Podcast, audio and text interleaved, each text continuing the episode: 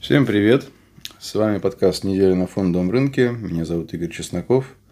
Рынок акций и не только – это моя работа. И давайте как можно скорее перейдем к делу. Рынок закрылся на прошлой неделе достаточно слабо. Была на рубеже позапрошлой и прошлых недель некая картина достаточно конструктивная в индексе. То есть были, было последовательное снижение диапазонов торгов дневных. Вот, и несмотря на то, что а, индекс был достаточно вытянут, то есть он после того, как обновил вершины а, выше отметки 14755, практически непрерывно рос. Ну, ростом бы это, конечно, прям таком в каноническом понимании назвать, называть я бы не стал было такое некое карабкание, что ли, вверх. Вот. И это карабкание в какой-то момент остановилось, и с... в понедельник и во вторник были намеки на дальнейшую конструктивную консолидацию, которая потребовала, безусловно, еще времени, но могла бы э, говорить о более высоких ценах. Ну, сейчас э, мы видим, что консолидация по-прежнему продолжается, но э, индекс все-таки демонстрирует некоторую слабость. Э, сейчас он находится на 20-дневной экспоненциальной скользящей средней. От 50-дневной ключевой линии он удален на 1% и 72%. Ну, то есть, это небольшая вытянутость, небольшая экстенсия. То есть, как бы, несмотря на то, что он э, рос, да, то карабкался, далеко карабкаться он э, не э, смог. И, в принципе, тот уровень удаления, на котором уже начинает гравитация цену обратно возвращать, индекс возвращать к линии среднесрочного тренда, говорит о том, какой на рынке есть уровень уверенности. Он сейчас не очень высок, это становится достаточно очевидным. вот. Значит, волатильность тоже пока ничего радикально не изменила. Э, она выше линии среднесрочного тренда, и она немножечко скругляется вверх. Вот об этом я уже рассказывал раньше. Такое явление, на самом деле, еще в августе началось, когда она стала такой пологой. Это означает, что волатильность пока не хочет снижаться дальше. Ну, вот, в принципе, уровни ее не, не так далеки от э, э, тех, которые можно назвать невысокими, вот, поэтому общая картина по рынку, э, ну, скажем так, весьма и весьма э, сигналит, если даже не осторожно, то есть если, если вы были в этом рынке, да, то сейчас э, однозначный сигнал к тому, чтобы сократить экспозицию, вот, и желательно, конечно, наверное, быть порешительнее в этом, потому что, в принципе, рынок был не очень щедр на так называемый кашем, то есть на э, защитный профит, который можно достаточно скоро собрать. Поэтому я в прошлый раз говорил про overnight риск и про то, что в текущих условиях позиции перед выходными, а особенно перед большими выходными, открывать э, еще более рискованно, чем в принципе.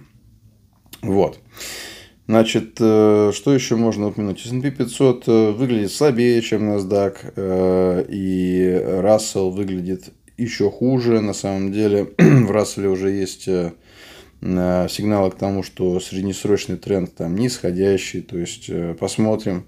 Рассел это компании малой и средней капитализации, то есть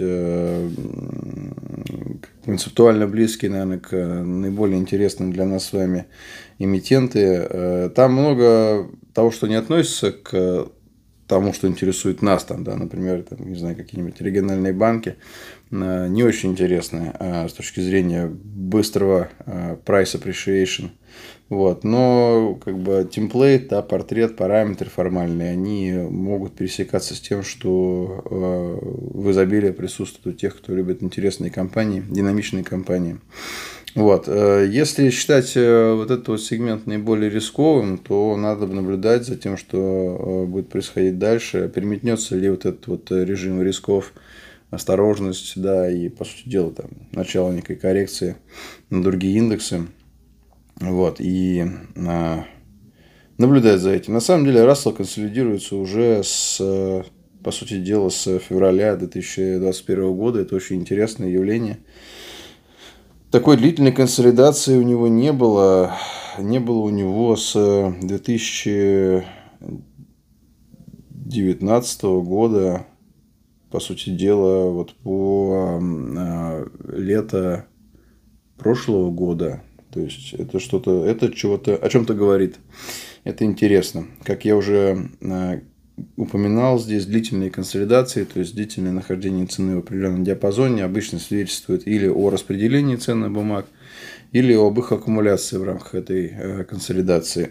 Соответственно, чем дольше эта консолидация, чем э, быстрее в ней снижается волатильность, точнее не быстрее, а чем ниже снижается в ней волатильность на уровне объемов торгов и там, дневных диапазонов, тем интереснее последующее движение.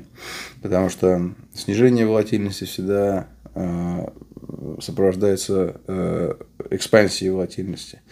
Ну, вот. И последующее движение вверх э, или вниз э, обычно бывает очень интересным. Если э, хочется визуализировать то, о чем я говорю, э, то откройте график Рассела – за, э, по месяцам за последние года 4 вы видите, что такое сокращение, что такое э, увеличение волатильности последовательно.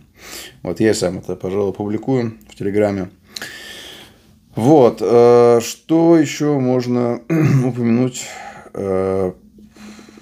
про этот рынок. С точки зрения информационных тем, вот это вот движение в пятницу связывается с тем, что индекс цен производителей, PPI, был, оказался выше ожиданий, то есть ожидали 0,6%, получилось 0,7%.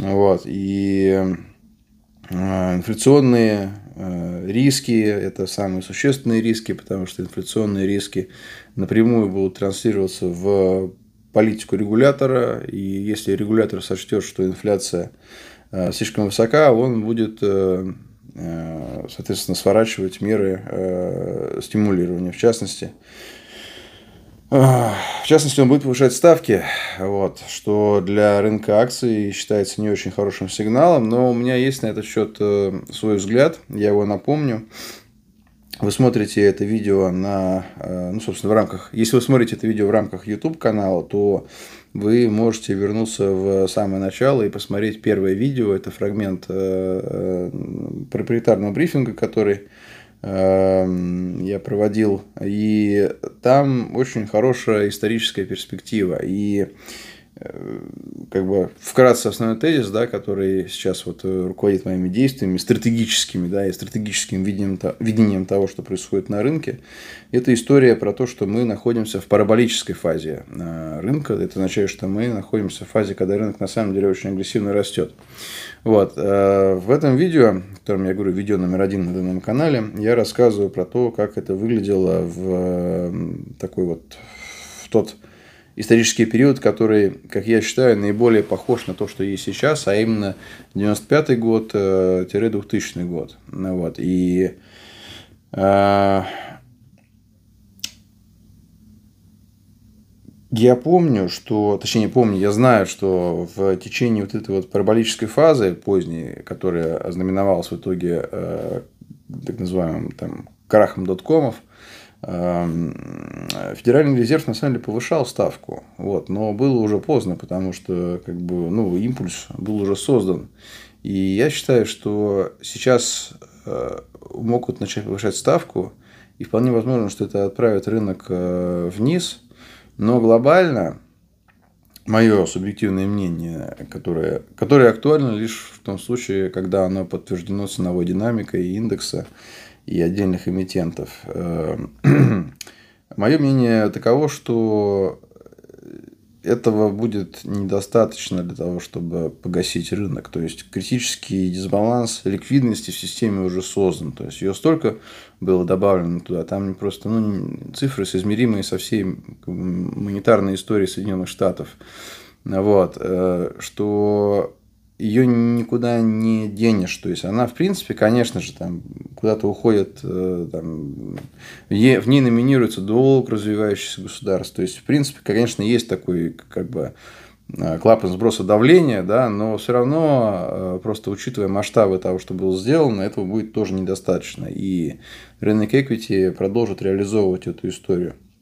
Я думал над тем, как обновить вот этот вот э, тезис о том, что мы находимся в параболе. И я думаю, что для того, чтобы прям вот... Я сейчас уверен в том, что я говорю, ну, процентов, наверное, на 75-80, это высоко на фондовом рынке. Чтобы я начал верить в это на 90-95%, нужно, чтобы появилась новая э, технологическая тема. И, в принципе, она есть. Э, эта тема называется криптовалюты. То есть, тогда это был интернет, да, сейчас это криптовалюты, которые начинают свой забег. Я, кстати, это прям тема для большого отдельного разговора, потому что я очень много параллелей вижу с тем, что происходило тогда и с тем, что происходит сейчас, там, в общественном мнении, в диалоге там, евангелистов и early адоптеров, так называемых, э, с там, широкими слоями населения и так далее, там, в позиции инвесторов, регуляторов э, и т.д. и т.п. Это очень интересно.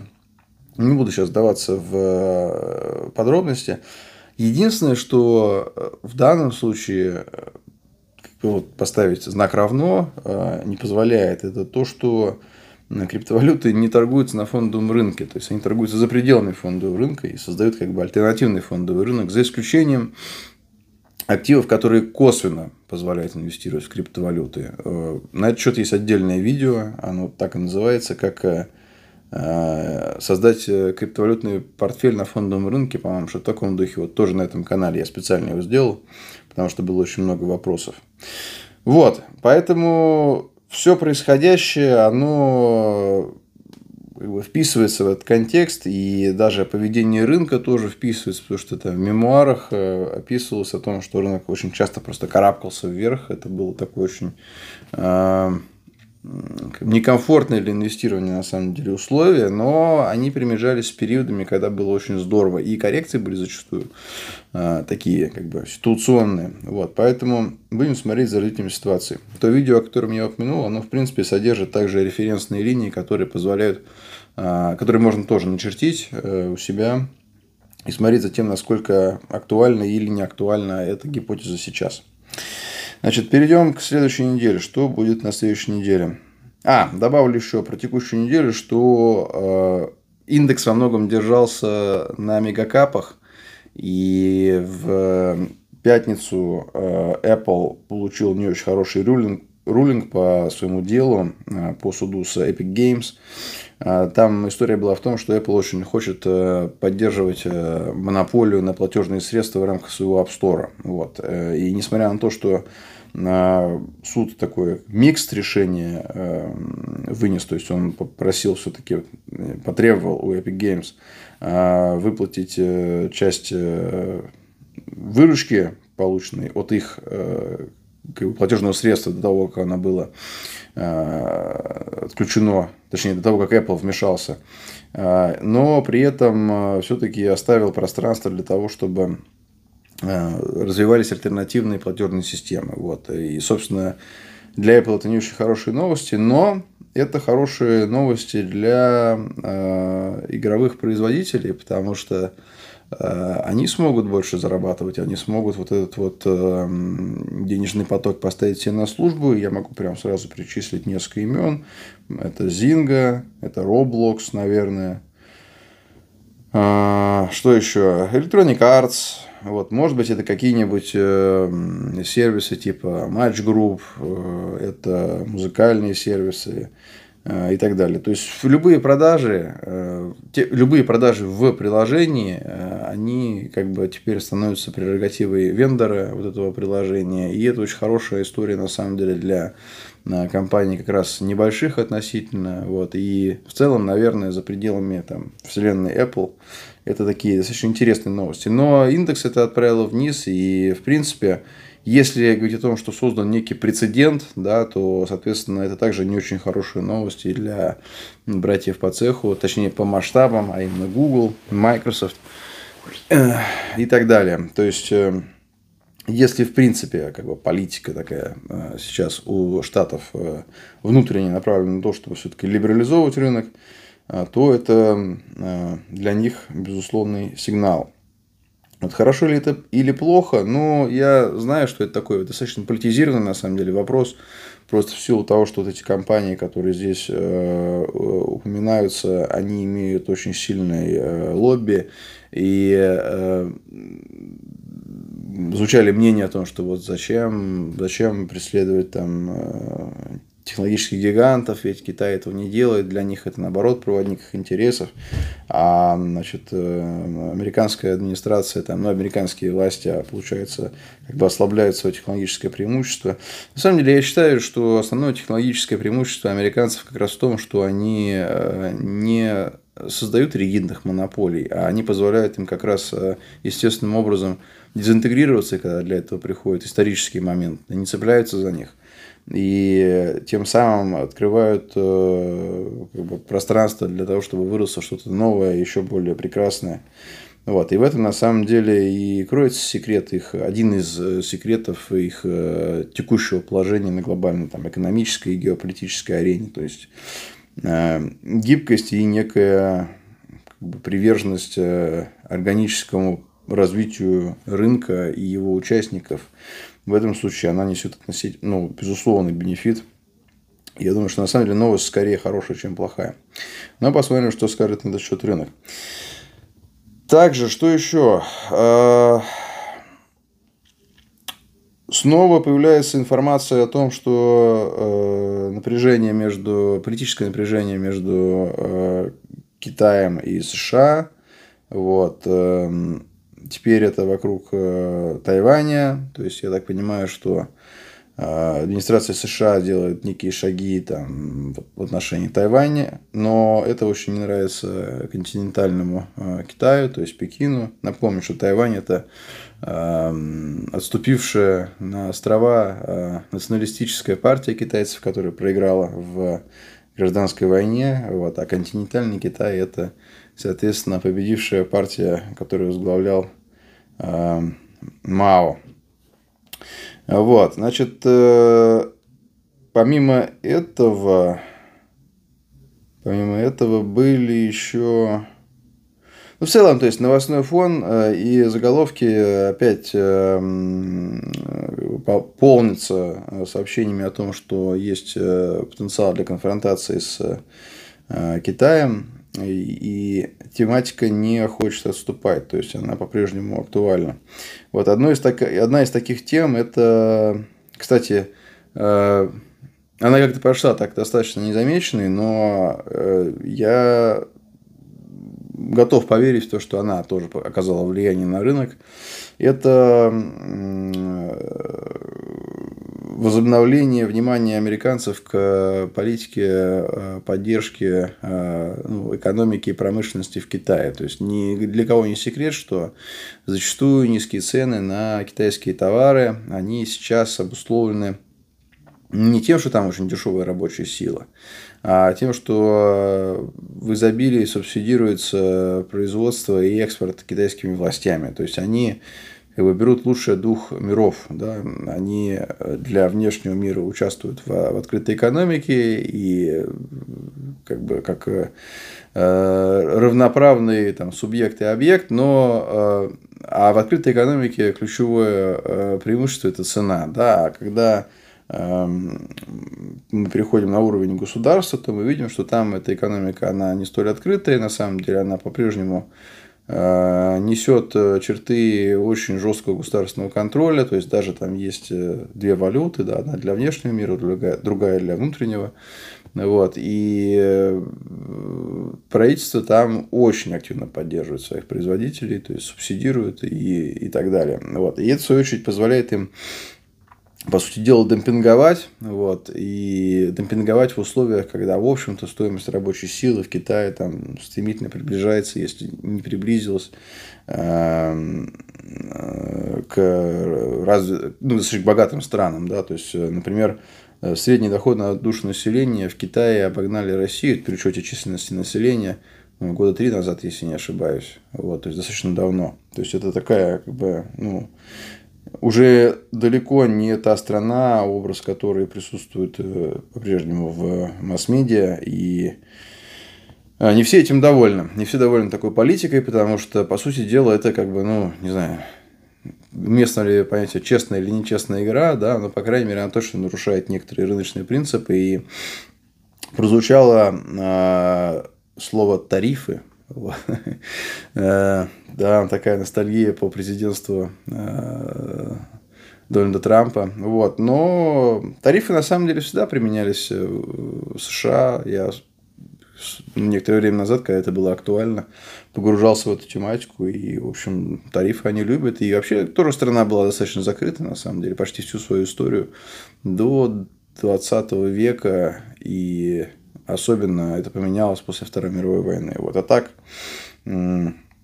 не стремились США к интеграции международную, э, скажем так, к э, правильно подберу слова, Торы всячески поддерживали свою индустрию. Вот, просто несколько иными способами.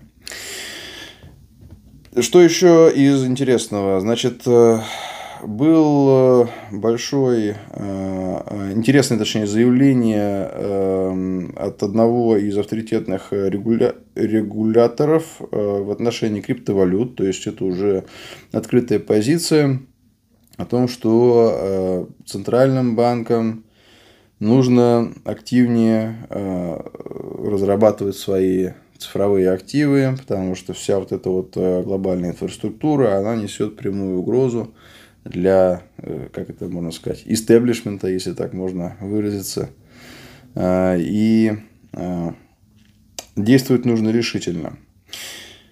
Вот, то есть по сути дела, это означает, что та история, про которую я говорил, а именно э, ключевой риск для криптовалют, то есть регуляторный, который может помешать их развитию, там, отложить его, замедлить.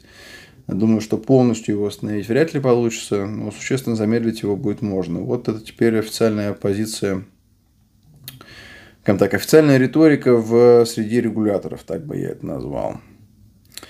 А, и что еще? А, много новостей, то есть в основном про э, новости.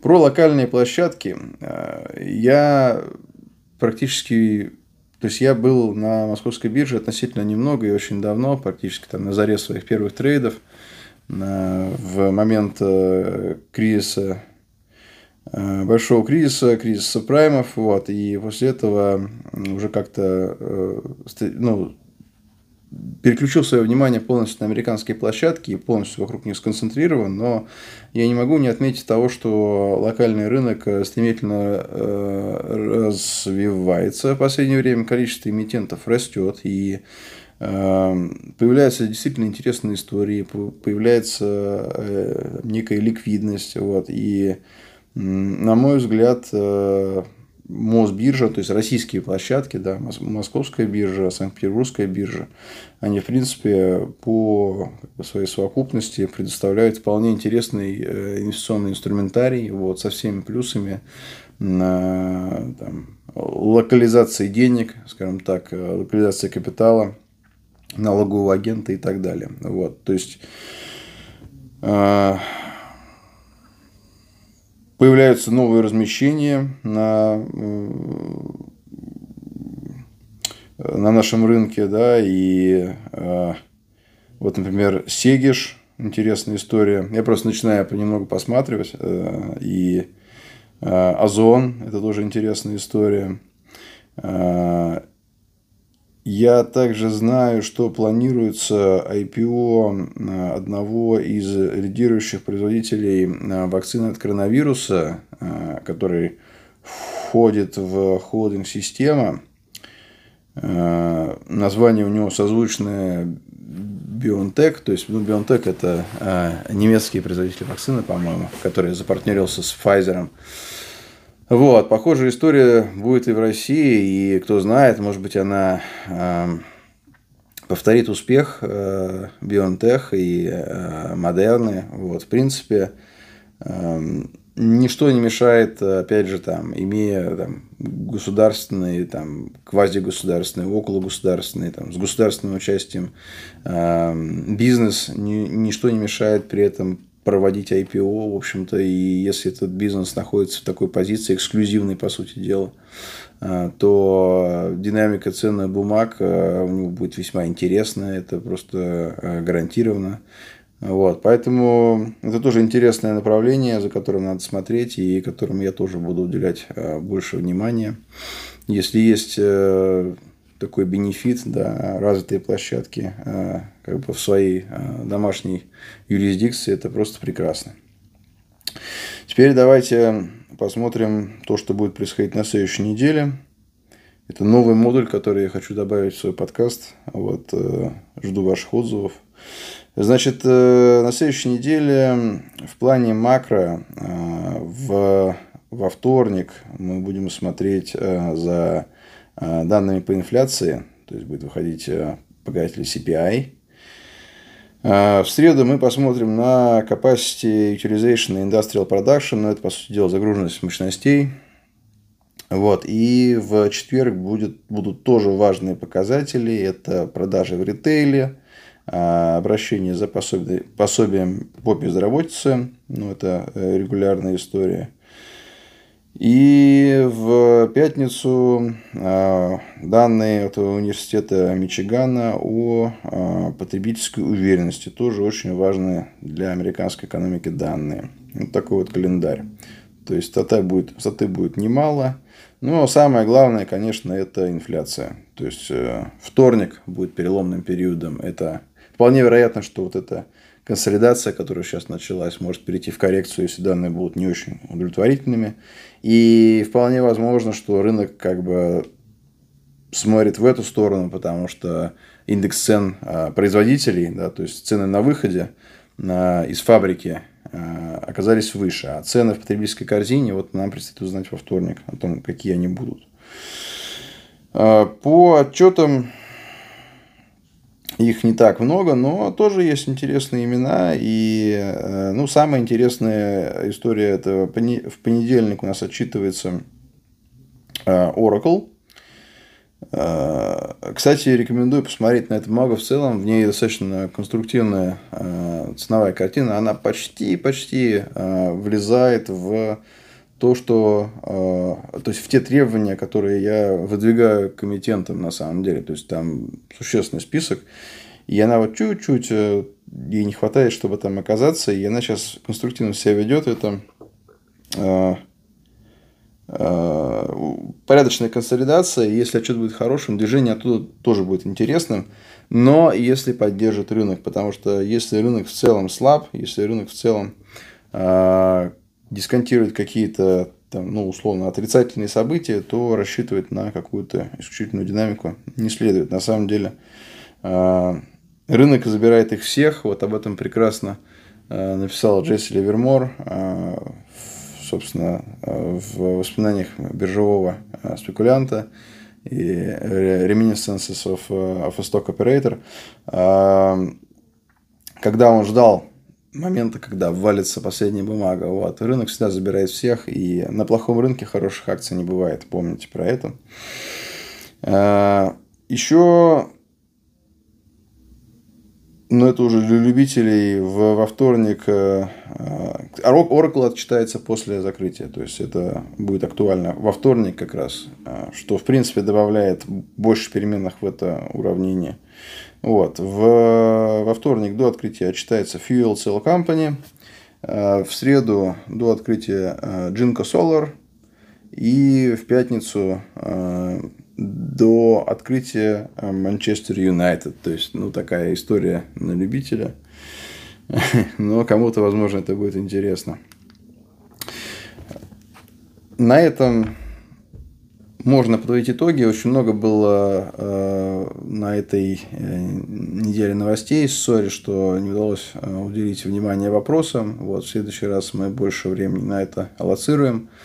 Вот, э, глобальное такой овервью да, в том, что э, никаких перемен. Вот. Но э, если эта история будет развиваться в сторону коррекции, то это на самом деле будет неплохо, потому что этому рынку очень нужна перезагрузка. То есть вот этим вот ценовым структурам, владение бумагами, нужна новая перезагрузка, новая а, фундаментальная тема, вот, которая отправит рынок потом вверх. И на, на все это нужно время. То есть я сейчас менее склонен э, верить в то, что все там в ближайшие недели придет, перейдет в порядок, и мы увидим там какую-то подготовку уже к предновогоднему ралли. Вот. Но такая э, специфика рынка, что тот факт, что я так думаю, на самом деле может означать, что ситуация скоро будет э, меняться в лучшую сторону, потому что э, рынок э, очень часто как сказать, ну, это такой своеобразный сигнал, да, люди думают примерно одинаково, вот, и это может означать, что на самом деле ситуация близка к своему разрешению, вот. А на этом у меня все, я остаюсь на связи, всем успешных трейдов, пока.